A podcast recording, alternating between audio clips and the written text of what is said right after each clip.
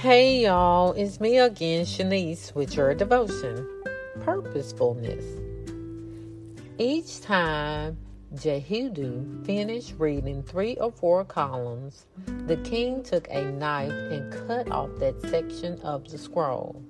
He then threw it into the fire, section by section, until the whole scroll was burned up.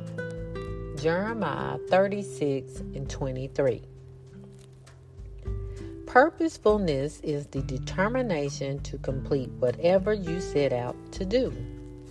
Your purpose should continually motivate you to action.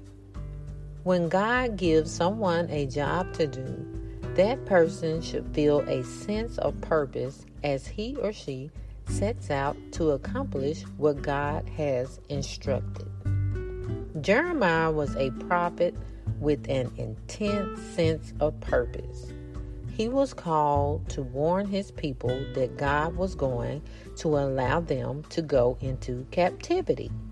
Consequently, he wasn't a very popular person, but that didn't stop him.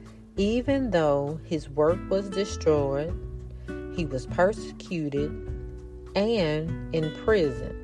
Jeremiah's purposefulness kept him going throughout the whole ordeal. Do you have a purpose that motivates you? What is it? How does your purpose affect your behavior, the decisions you make, and the relationships that you are in? Have a great day.